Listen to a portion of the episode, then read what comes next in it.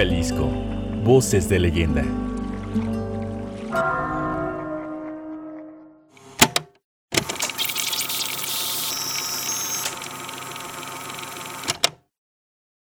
De repente, la tierra comenzó a ser colorada, roja, incluso a veces con un tono guinda, y en grandes superficies de ese suelo noté cómo se formaban largas hileras azules, que se perdían en remolinos espinosos que solo el agave azul puede formar. Llegué a tierras altas, donde el aire es un poco más fresco y las planicies parecen crear un horizonte perfecto. Había arribado a Arandas, municipio de la región Alto Sur. Aquí al noreste del estado, es territorio de Jalisco. Voces de leyenda.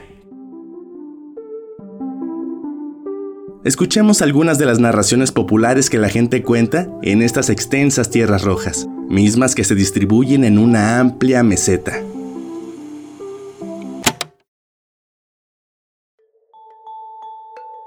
Arandas es una localidad que pese a la modernidad, no deja de entretejer leyendas en sus calles.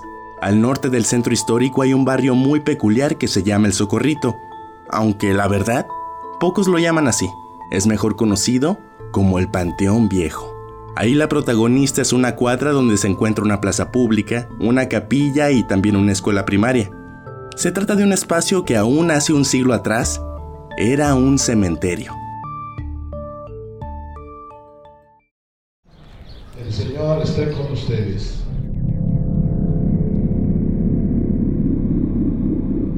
llegó un momento en el que ya no había espacio disponible para eh, sepultar personas, entonces eh, movieron a todas estas personas a donde actualmente es el Panteón Nuevo. Él es Edgar Eduardo Ríos Vera, joven arandense que estudió la primaria en este ex cementerio, donde las leyendas son el pan de cada día. cuando yo estaba aquí en la escuela nos contaban entre los mismos compañeros, entre compañeros de grados más arriba, nos decían que se quedaron varios de los cadáveres dentro de lo que actualmente es la escuela. Y generalmente nos asustaban en los baños diciéndonos que aparecían manos, que se veían apariciones o que incluso también había una puerta en los baños de los hombres que supongo, quiero suponer que es un almacén donde la señora del aseo guardaba sus cosas pero entre los mismos niños nos decíamos que era como una puerta que daba a un túnel hacia lo que es la escuela La Salle. ¿A ti te llegaron a asustar en algún momento? En algún momento sí, sí me llegaron a asustar, pero no es algo que yo hubiera visto, sino que mis compañeros nos decían, es que acabo de ver una mano en el baño.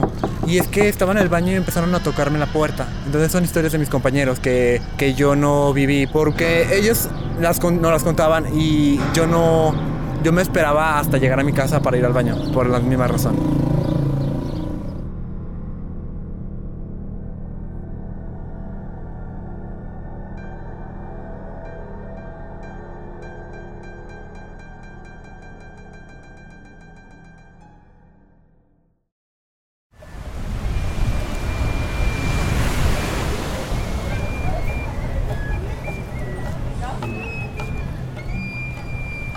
Jalisco, voces de leyenda. La señora Verónica vive justo enfrente de la escuela primaria y en su mente rondan recuerdos de manifestaciones que, dice, ocurren cuando cae el sol.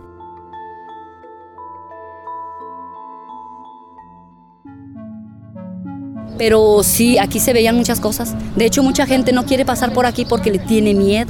De hecho, en todas la mayoría de casas se, oyen ruidos, se oyen cosas. ¿Por qué? Porque quedaron muchos y muchas personas enterradas. Se oyen niños llorando en la noche, se oyen voces platicando, cosas raras. Yo cuando era chica, pues aquí nos juntábamos muchos niños, pues todos los de alrededor. Entonces yo cuando estaba chica, haz de cuenta que se aparecían personas, sí se aparecían. Los mismos, yo pienso que los mismos que quedaron aquí o no sé, se aparecían porque yo cuando estaba chica jugaba a los encantados y me senté de qué lado de la barda y estaba una viejita ahí sentada, tapada, toda. Pues uno piensa que van a rezar porque está la capillita ahí, entonces yo chica le dije, ay oiga, y me escondí para que no me vieran los demás niños, me escondí con ella y la señora no se movía no nada Entonces me senté, le dije, ay, oiga, ya es tarde, porque ya era tarde. Nosotros nos metíamos como a las 11 de la noche. Ya es tarde, oiga, váyase a dormir a su casa. La señora no me contestó nada. Nada, y el mismo viento movía el, el manto, lo movía y lo movía. Y en realidad yo la cara nunca se la vi. Sí, era toda de negro, pero el manto era transparente y no se le miraba la cara a la señora.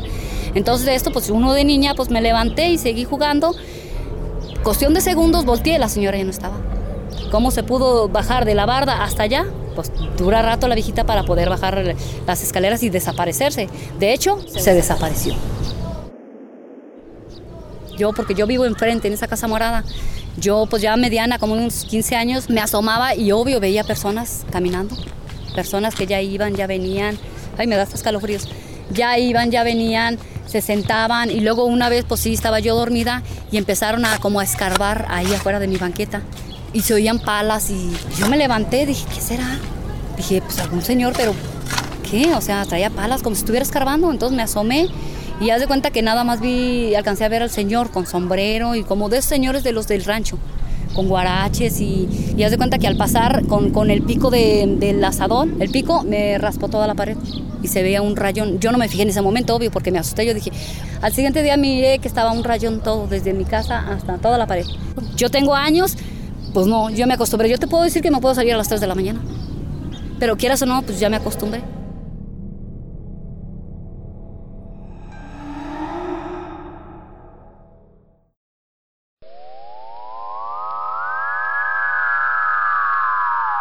Jalisco, voces de leyenda. Pero ¿cómo fue que un panteón terminó convirtiéndose en una escuela? Un arandense muy querido para la localidad nos lo cuenta.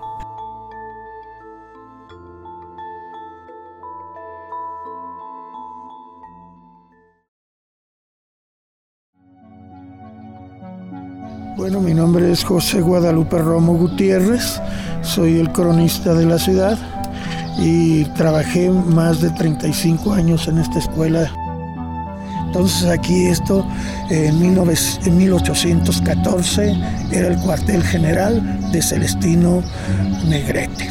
Entonces aquí para 1824 se construye este panteón viejo, como ves aquí está espadaña y la capillita y una casa de ejercicios. Entonces este panteón dejó de funcionar eh, hasta 1913, cuando ya se construye el Panteón del Carmen, eh, que está al lado sur de Arandas. Y esto quedó aquí abandonado, con tumbas semi-derruidas, pues por muchos años, casi 50 años. Algunos aquí lo utilizaron para campo de béisbol. Para 1966 llega de gobernador un arandense, eh, Francisco Medina Asensio, y decide construir la escuela más bonita de Arandas, la Escuela Urbana 273, y al frente dejar la Plaza Fundadores. Aquí le pone los nombres, allí están los nombres de los que fundaron Arandas. Entonces, pues como era aquí Panteón Viejo, pues se tejen muchísimas leyendas, allí vivía gente en la cual nos platica que por las noches había poca luz aquí y ella veía volar aquí las almas, las ánimas, aquí entre, entre los árboles. Y había una partera ahí que casi es la que trajo la mayoría de este barrio a la vida. Y casi muchos de Arandas, era una partera muy reconocida en Arandas, y ella decía, en mi cuerpo se siente cuando andan a disgusto las ánimas. Los siento, los vivo, los escucho, oigo el ruido de, eh, de, los, de los muertos que eh, habitan en este panteón. Es tan fuerte la mente que y oímos cadenas arrastrar, voces. eh, Es interesante esto, pero es por lo mismo el lugar. Y entonces la mente es poderosísima y te va criando el pavor, el miedo y ves cosas que no existen.